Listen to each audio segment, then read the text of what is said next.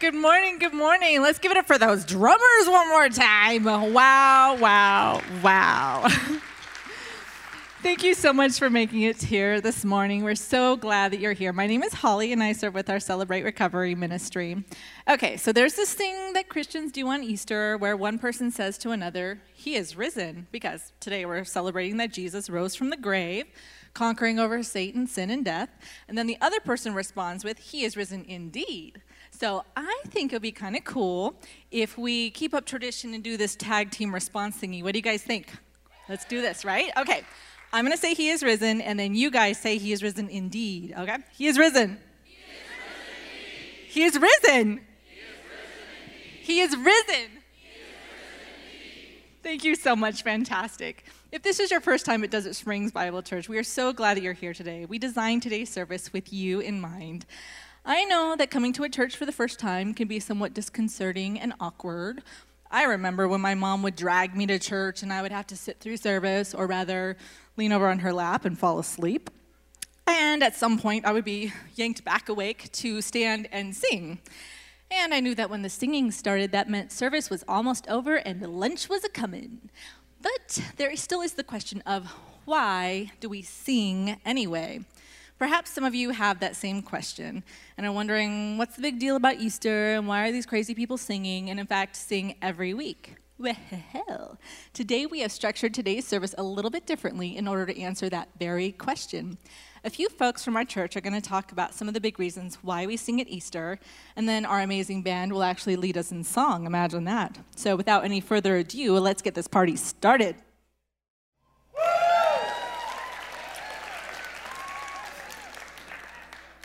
That's embarrassing. Superstition. Superstition is defined as a belief or notion that's not based on reason or knowledge. A belief or notion that's not based on reason or knowledge. And on this day of all days, we have to ask ourselves the question is the resurrection based on reason? Is it something that we can explore and investigate? Or, like some believe, are we supposed to check our minds at the door? Is believing in the resurrection just superstition, or is there more to it? And we believe as a church family, like all Christians around the world, that God has created us with a mind, an intellect, with curiosity, and the capacities to use our mind and our intellect to explore what's true, to explore the universe, and to find what truly is real and authentic. In the Gospel of Luke, chapter 1, we find that the Gospels themselves are written towards this end. It's not just blind belief, it's a reasonable engagement with reality. In fact, uh, we can put it here up on the screen. And so this is the beginning of the Gospel of Luke, and it goes like this Inasmuch as many have undertaken to compile a narrative of the things that have been accomplished among us, just as those who from the beginning were eyewitnesses, check that word, eyewitnesses, and ministers of the word have delivered them to us. It seemed good to me also, having followed all things closely for some time past, to write an orderly account for you, most excellent Theophilus, that you may have certainty concerning the things that you have been taught. The Gospel of Luke is an account of Jesus Christ, his ministry, his teaching, but also his death, burial, and resurrection. And he starts off the Gospel of Luke. This dude named Luke is writing to somebody named Theophilus, and he says, The reason I'm writing this Gospel is because I've been investigating this for some time. I'm going to put together an orderly account so that you can have certainty of the things that have happened. This isn't blind belief. This isn't superstition. This is a belief that hinges on fact. All of Christianity hinges on fact the fact that Jesus Christ is risen from the grave. If Jesus has not risen from the grave, then this is stupid. So there's this thing that people do sometimes in church where they say amen if they agree with something. And so let's try that one more time. Okay? Just, I'm just tossing you a softball here. you ready? Here we go. If Jesus is not risen from the dead in actual fact, then all of this is stupid. Okay, good. Is, it, I mean, the fact that we would be gathering together to sing to a figment of our imagination or some good feeling, the fact that we would say things like, He is risen, risen indeed, and that would just be some trite uh, statement that we would make towards one another, that's completely ridiculous. This is stupid. There is no hope if Christ is not raised. But if Christ is raised, then everything changes. And church and singing and praying, it all takes on fundamentally different meaning, new, deep meaning. In 1 Corinthians, you don't have to keep doing that. Okay, I mean, if, if it's really good, you can do it, but don't do it for me, all right?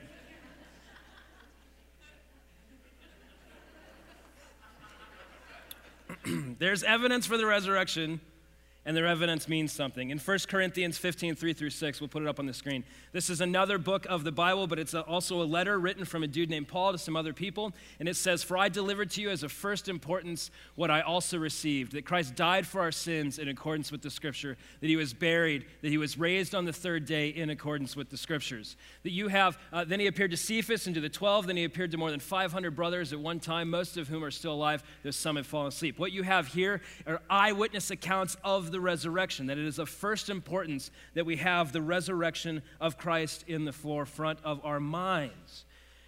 If you're an intellectual person, or if you're a person with intellect or curiosity, one of the first things that you should use that intellect and curiosity to engage with is is the resurrection legitimate or not? Because if it's not legitimate, this is all stupid, we should go home. If it, yeah, there, see, there we go. A lot of us are like, see, Grandma, I told you you shouldn't have brought me here. so, no, I get it. It happened to me too. So if it is true, then, then it fundamentally shapes our world. As a follower of Christ, I, fu- I believe that it does fundamentally change our world. And there were eyewitnesses to the resurrection. Also, the earliest Christians believed in the resurrection. It wasn't a legend or something that they made up afterwards. In fact, we have one of the manuscripts here of 1 Corinthians 15. Uh, 1 Corinthians. This is 1 Corinthians is one of the earliest Christian documents that we have. This is a picture of one of the manuscripts, which tells us this: it was written within just a few years after the resurrection of Christ, which means that the resurrection is not uh, some sort of legend that was added to, to Jesus or uh, by other people. And moreover, the church has been founded on it. The Apostles' Creed, uh, some of you are familiar with the Apostles' Creed. At the very center of the Apostles' Creed is this that on the third day he rose again from the dead. All Christians everywhere believe in the resurrection of Jesus Christ. And you and I are left then with the awkward circumstance of trying to explain away this whole Jesus thing if we do not believe in the resurrection.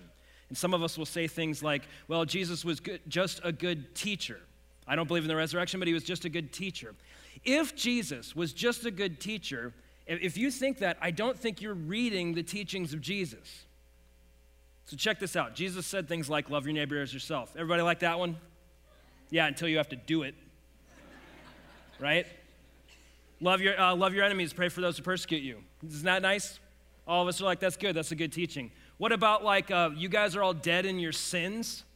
And apart from a miraculous work of God, like namely my death, burial, and resurrection, you're all going to hell. And so, therefore, I will take on flesh. I will become God in flesh. I will die, and three days later, I will rise from the grave. And if he didn't rise from the grave, is he still a good teacher? Now, if he didn't rise from the grave, even though he said, You kill me three days later, I'm going to rise, if he didn't rise from the grave, he's nuts or he's a liar. You can't say Jesus is a good teacher if he didn't rise from the grave, because half the stuff he talked about was the fact he was going to rise from the grave. But if Jesus has risen from the grave, conquering over Satan, sin, and death, then we have life and life abundant in him. And moreover, there are many of us who say, well, I just believe Jesus is a literary figure. Okay, so check this out. Um, you guys want to have a little fun? Okay, hold on. Um, I want to be clear not actual fun, just church fun. We all know there's a difference between real fun and church fun, right? Amen. Okay, uh, right? Okay, thank you. See, now we're, okay, we're, we're together, right? So when people are like, hey, how was church? You'd be like, well, it's, it's fun.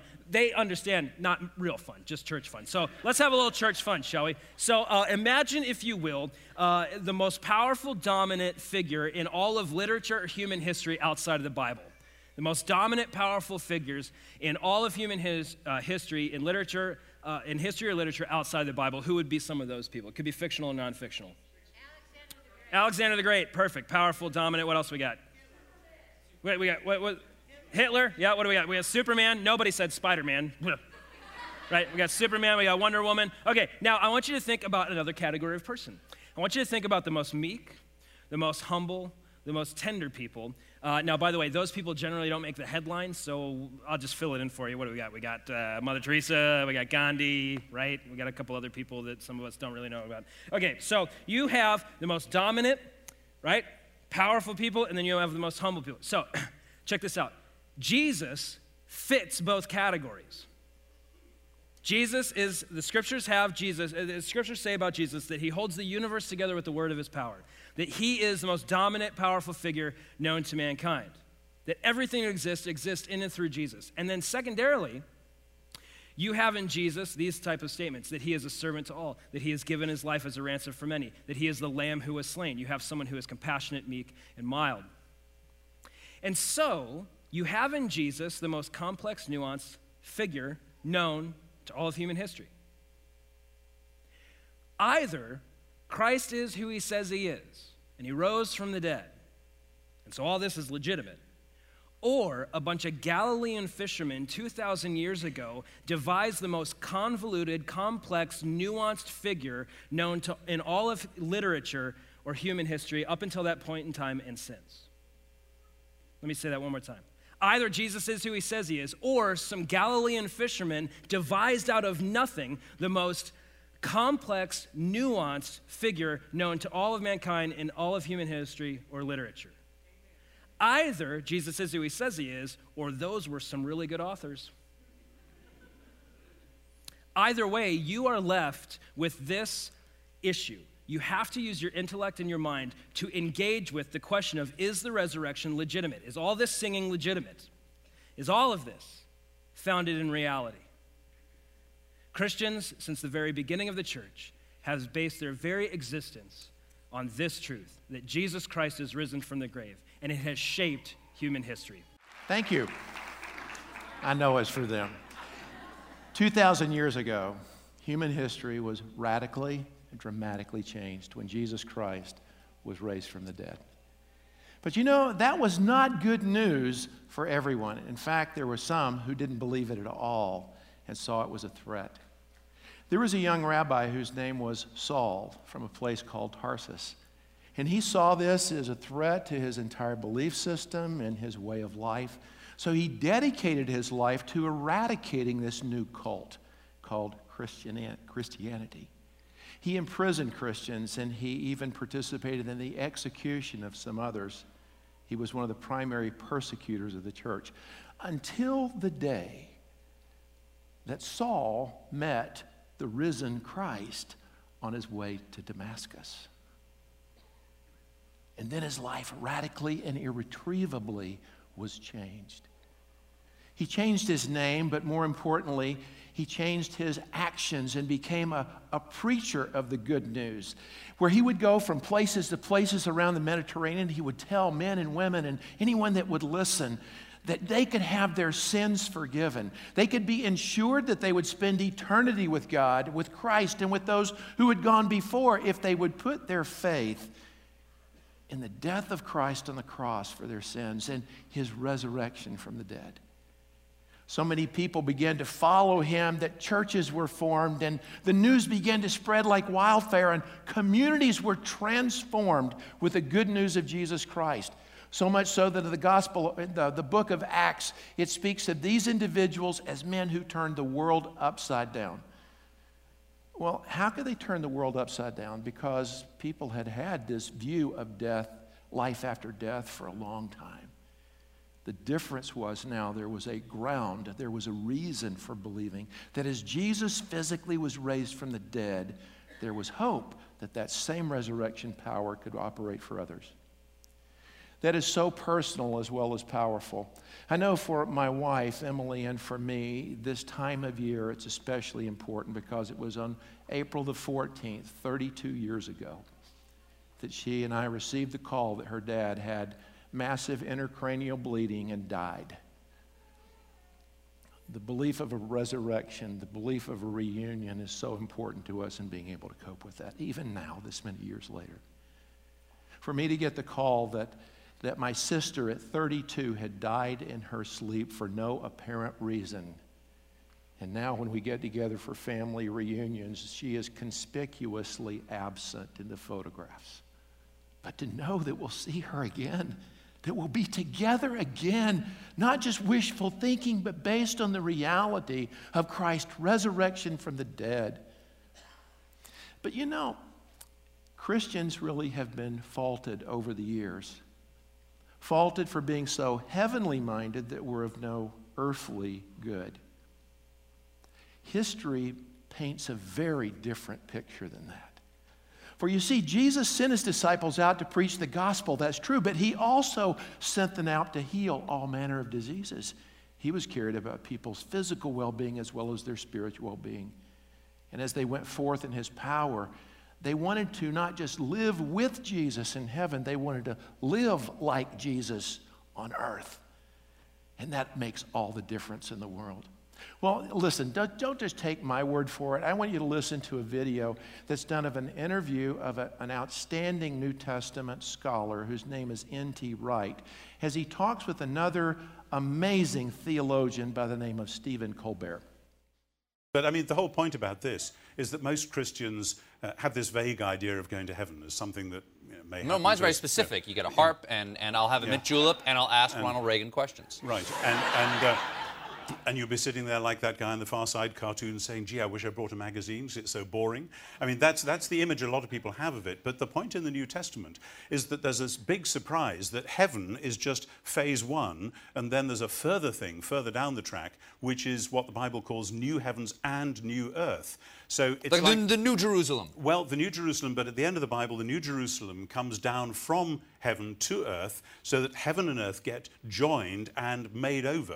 And, and we're made over too, right? Like we, yeah. we, we, have, we have physical perfection along with our spiritual perfection. Uh, the, the resurrection is what you get in order to inhabit this new world. Uh, if God is going to do that to the whole creation at the end of time, and if that began with Jesus, then we now get to share in doing bits that are going to turn into the new creation. In, in, in other words, stuff like feeding the hungry and looking after the poor.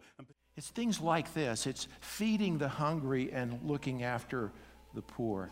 You see, we are destined for heaven if we have a faith in Jesus, but this is not heaven. But we are to live and to work in such a fashion that we get glimpses of heaven and the caring for those that are needy. This is appropriate because this is exactly what Jesus taught his disciples and he taught his followers. He said, Look, if you see someone that's thirsty, give them a cup of water. If you see someone that's hungry, give them something to eat. If you see someone that doesn't have clothes on their back, clothe them. If you know of someone that's in prison, go and see them. And the reason he gave is recorded in Matthew 25. He says, for as often as you do this to the least of these, my brothers, you do it to me.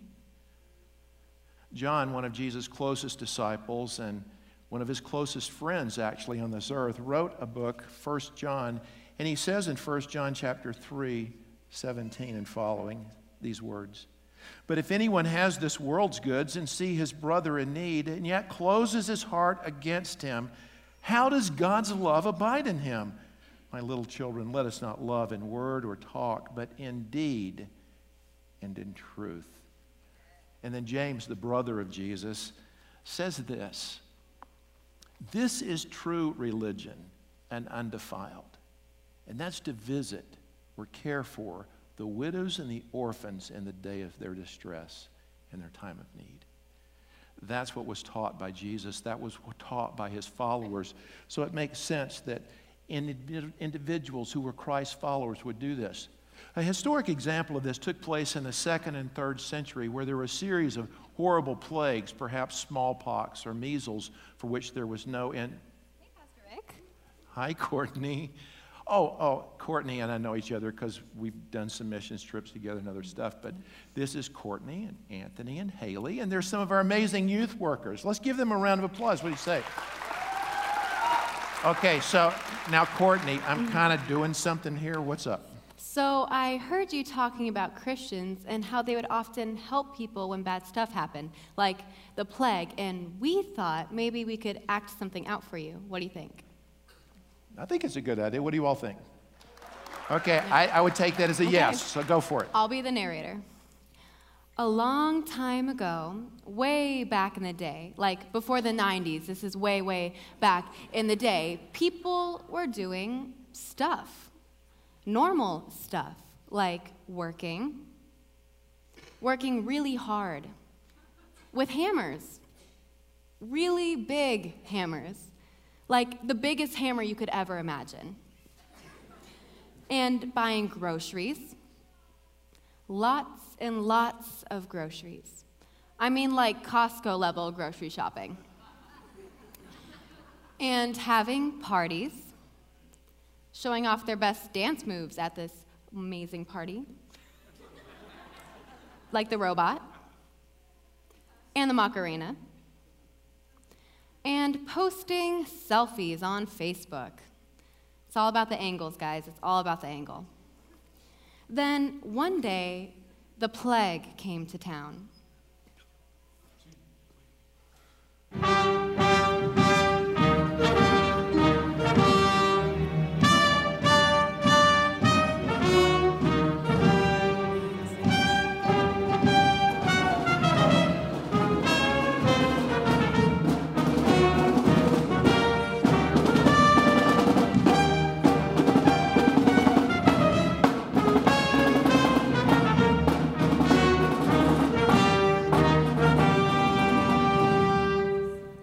Lot of people got sick. First, it started with a fever, a really, really bad fever. Then came the nausea, really, really bad nausea. And some people would even pass out. And, and some people would even pass out. Just, just pass out already. Everyone who could would run away. But many Christians would stay and help those who were sick because they believed in the resurrection of Jesus Christ and in eternal life, the end. So, Pastor Rick, I'm pretty sure that's exactly, exactly how it went down. Yeah. Uh, well, kind of. But regardless, you guys did an awesome job. Can you give them a round of applause? Thank you.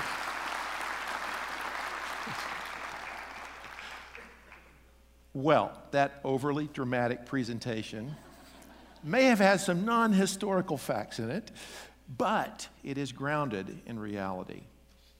Matter of fact, I'd like to read to you a letter that comes from a person whose name is Dionysius, and he was an archbishop in Alexandria in northern Africa. And he wrote this letter in 2060 AD about the way that Christians cared for those who were afflicted by the plague. Listen to what he says. Heedless of danger, they took charge of the sick, attending to their every need and ministering to them in Christ. And with them departed this life serenely happy, for they were infected by others with the disease, drawing on themselves the sickness of their neighbors and cheerfully accepting their pains. Many, in nursing and curing others, transferred their death to themselves and died in their stead. Why would they do that?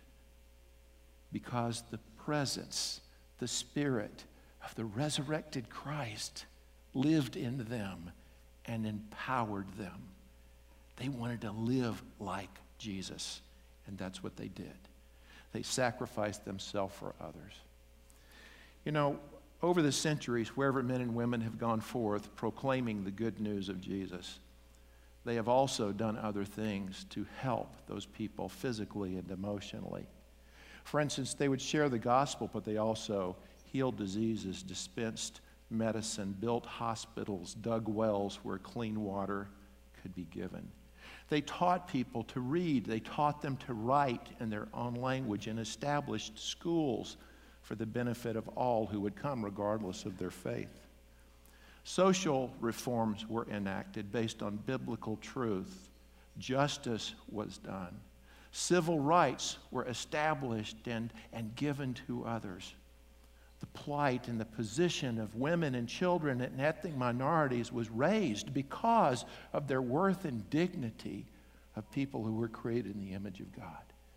There were individuals such as Christian leaders like John Wesley who worked tirelessly to enact prison reform in Great Britain. There were other Christian politicians like William Wilberforce who, who worked for his entire life to eradicate slavery from the British Empire and was able by God's grace to do that before his death.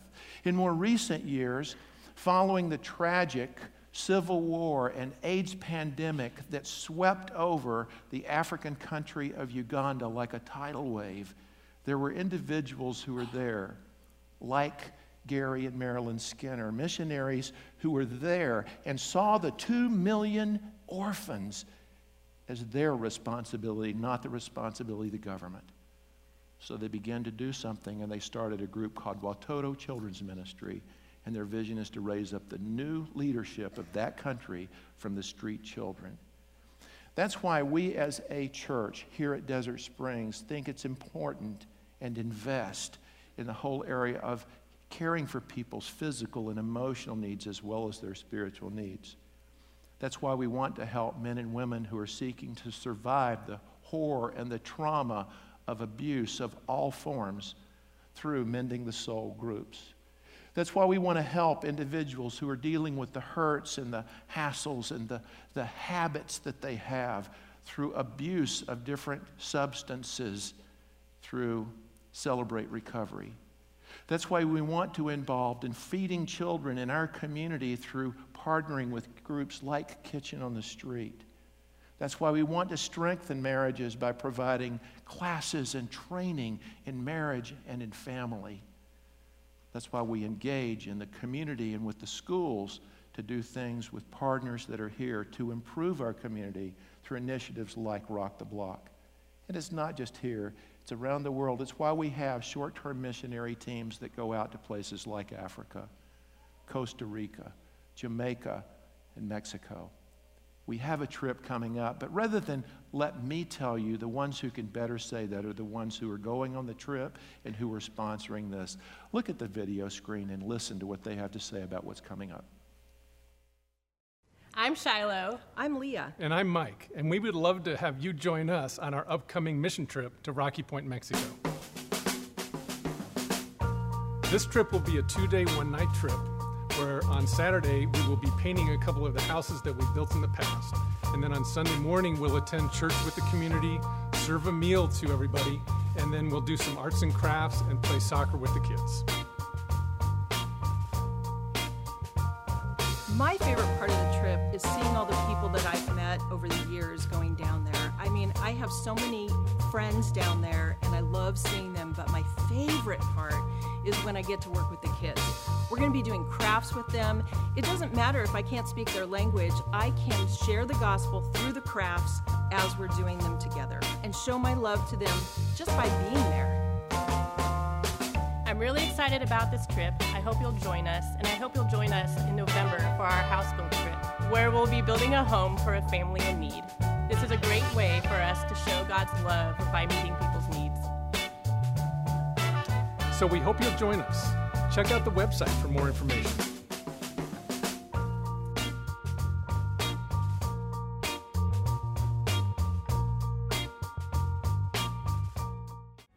Holly asked us a moment ago to consider why it is that we're here singing. Why would we sing? And this is why because no one else, no prophet, no priest, no king, no teacher, no one else has turned the world upside down like Jesus has. God in the flesh has given his life as a ransom for many. Jesus Christ, the Son of God, has given his life for you. He was crucified at the hands of his own creation, and they buried him. And three days later, just like he said, he rose from the grave, conquering over Satan, sin, and death. This is the gospel and the good news. And Jesus calls us to repent from our sin, to turn from our sin, and to believe in that gospel, in that good news. That is one option for each of us to turn from our sin, to turn from self idolatry, to turn from making ourselves the center of the universe, and to turn to Jesus, recognizing that He is the center of the universe, that we are His creation, and that we have been redeemed by Him. Or the other option is that we turn from Jesus, we turn from God, we turn to ourselves, and we desperately search and seek to find meaning, dignity, worth, value, love, joy, peace, and flourishing in something, in anything else. You see, if we do not find those things in Jesus, in our Creator, then we will look to things like sex, money, power, prestige. We will try to find anything that will fill us, that will answer the question, Who am I and why am I here? And we will grasp and we will search and we will long for something to define us. What defines you? today? What is it that you look to for peace, for joy, for flourishing? What reality are you a part of as you apply your mind, your intellect, your curiosity? What is it that you're clinging to to give ultimate hope? What is your foundation? 1 Corinthians 15, we had it up on the screen a moment ago. I'll ask if we can have it up again. It reminds us that Christ died for our sins and that was raised again on the third day. If that is a hoax, this is stupid. If that is real, if that is true, then all of life changes. It's not anything in the middle. It can't be. The resurrection can't be in the middle. It's either dumb and should be discarded, or it's fundamentally true and our life is defined by it. Many of us will look to something else to give our life meaning and value. Uh, many of us will look to something else to justify our existence. And many people are ascribing, many of us here today are believing in the good enough gospel. Y'all know about the good enough gospel? Here's the good enough gospel. You go to a neighbor, you go to a friend, you go to a family member, you say, hey, if you were to die tonight, would you go to heaven or hell? And in Phoenix, they would say, heaven, right? Unless they're from Seattle wearing a Metallica t shirt, they'd be like, hell, ah, right? Heaven, hmm? right? I got you, Lionel. yeah, heaven, right? I'm going to go to heaven. Okay, great. You're going to go to heaven. Why? Because I'm a good person. Great. You're a good person. That's awesome. Good. I'm glad. So uh, I just, I just want to encourage you to consider and apply your logic and your reason and your, your curiosity to that statement I'm a good person. You might be believing in the good enough gospel that if I'm just good enough, then God will love me. If I'm just a good enough person, then my existence is meaningful. Then I'm somebody. I'm a good person. I'm not a bad person like Jim. Right? Most of us, by the way, when we say I'm a good person, we usually follow it up with, well, I'm not super good, but at least I'm not as bad as Jim down the street who won't mow his lawn. Come on, bro.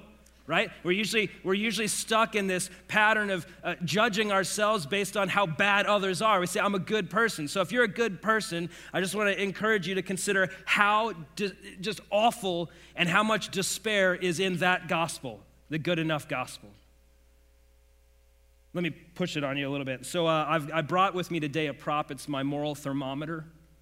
I don't know if you guys can see my moral thermometer. It's right here. In fact, I'm going to ask Lionel to help me. Uh, we're going to start at the bottom with my moral thermometer, and we're going to bring it all the way up. Here we go.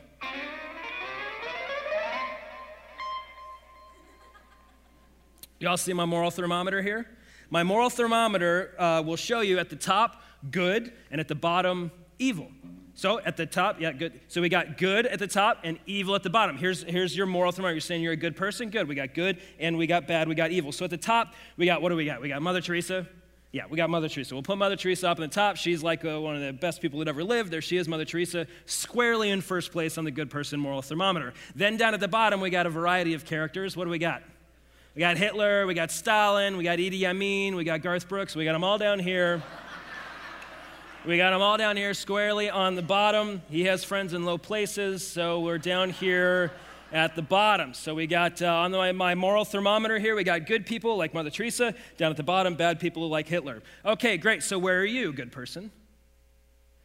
Well, certainly, certainly, I'm not as good as Mother Teresa, right? We're not that good. Uh, so, you know, I'm a few rungs down from Mother Teresa. I'm certainly not as bad as Hitler. So maybe you put me, what, just a little bit above the middle. Right? You guys all comfortable being roughly in the middle of this moral thermometer? Where do you, you want to be? You want to be kind of in here, right? If you just were to just take a moment, and take stock of the last week, all the words that came out of your mouth and all the thoughts that you thunk. Uh, and then maybe judge yourself where you might be like squarely in the middle, right? it's like the Dallas Cowboys squarely in the middle. And um, so you're just in the comfortable middle. Great. Okay, so that's where you are. You're a good person. That's awesome. So where's the line? Where's the cutoff? Where's the good person, bad person cutoff? Well, most of us would say, you know, again, Jim, we're a few rungs down, and that's the line, right? Few, like the line between good and evil is always a few rungs down on the moral thermometer uh, beneath me. And if I've had an especially difficult week, that, that line is going to go down even further, right? Right? Are, are we hanging? Great. So you're a good person on the moral thermometer. You've said it's just underneath me. And I just want to encourage you. Okay, so if you drew that line underneath you, and I'm going to I'm going to speak millennial now, that's soups judgy. That's soups judgy. Or to put it another way, that's very judgmental. Why? Because you just condemned everyone who you think doesn't add up to your standard of righteousness. You, just, you literally just condemned them all as being evil people. Congratulations. You've also declared yourself to be righteous before the universe. And I just want to ask when you drew that line, with what cosmic perspective and eternally righteous judgment did you make that call? Can I ask you another question? Are you equipped? Are you capable of making that decision who gets in to the good club and who's in the evil club? And I'll just prove it to you. Have you ever changed your mind? Then you're not equipped to make that eternal judgment call because you might change your mind. And so check this out. That good enough gospel, that I'm just I'm a good enough person if I just try hard, if I can just be good enough, that's despair, friends. That moral treadmill you're never going to win that race. And so, Jesus, that good teacher y'all were telling me about a minute ago, Jesus shows up on the scene and he's like, Mother Teresa ain't on the top of the moral thermometer. I am. Jesus comes into the picture and he says, No, no, no.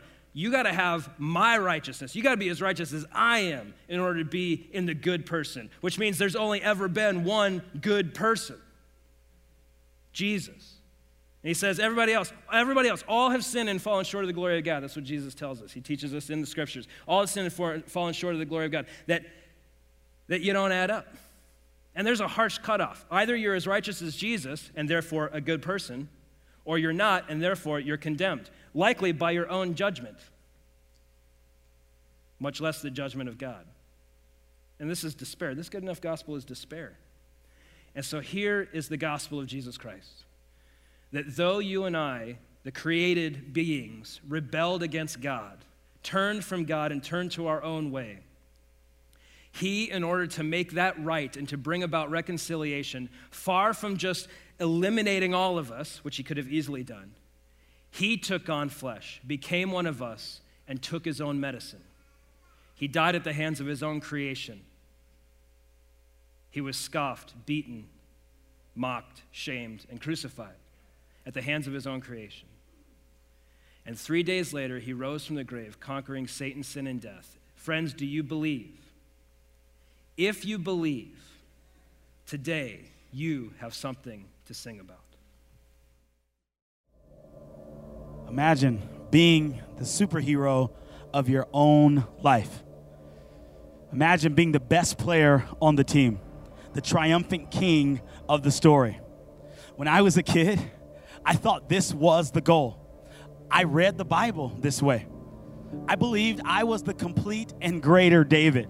And my homework, the bullies at school, the the, the poverty, the negativity, the, the entire world was my Goliath. I thought I was the complete and greater Adam, and that one day God would introduce me to my Eve, and we would be free from our parents and, and, and free from rules and free to love each other in a perfect world.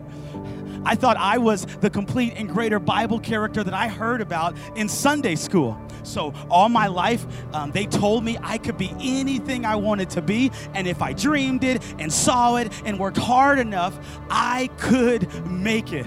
So when I read the first half of the Bible, I made it read into this narrative of meism and moralistic humanism, a higher, more spiritual version of an intellectually motivating story that seemed right for me. But then something happened. I read John chapter 1 and listened to how John rejected the seat that only our Savior could fill. John, the baptizer, uh, said, There is only one, one complete and greater priest, prophet, and king. There's only one greater than us all. And the first half of the Bible actually points and screams his name, Jesus. I really realized that in Luke 24 27, Jesus was and is the point of Scripture. From Genesis to Revelation, Jesus was and is the point of Scripture. So there are two clear options here, and you have to decide for yourself. Is the Bible about you and what you must do, or is the Bible about Jesus and what he has done? I don't know about you, but I choose the latter. I choose that Jesus is the complete and greater David who has defeated the biggest Goliath ever, and his victory is our victory. Jesus is the complete and greater Adam who actually passed the test in the garden. I choose that Jesus is the complete and greater Abraham who left his beautiful, holy, and happy home in heaven in order to enter into a helpless void to help you and I. Jesus is the complete and greater Isaac who was not only offered up on the mountain, but was literally sacrificed, shedding his blood for your and my sin. Jesus is the complete and greater Jacob who wrestled, taking the blow of justice so we can experience never ending grace. He is the complete and greater Jonah who threw himself into the storm only to be swallowed up in darkness for three days and three nights. But early, Sunday morning resurrected from the grave. He is the complete and greater Passover lamb. Jesus is the complete suffering servant. Jesus is the complete life bread, rose of Sharon, wheel in the middle of the wheel. He is the gate, the door, the way, the truth, and the life. He is our sacrifice. The Bible teaches us that He's our peace, priest, prophet, and king. The Bible is not about you, it's about Jesus. And so we gather, we sacrifice, we park, we plan, we push, we hustle, we remember, we praise, we sing about our best player, the superhero of all superheroes. We are reminded that He's the King of Kings, He's the Lord of Lords. If you can hear me say Jesus.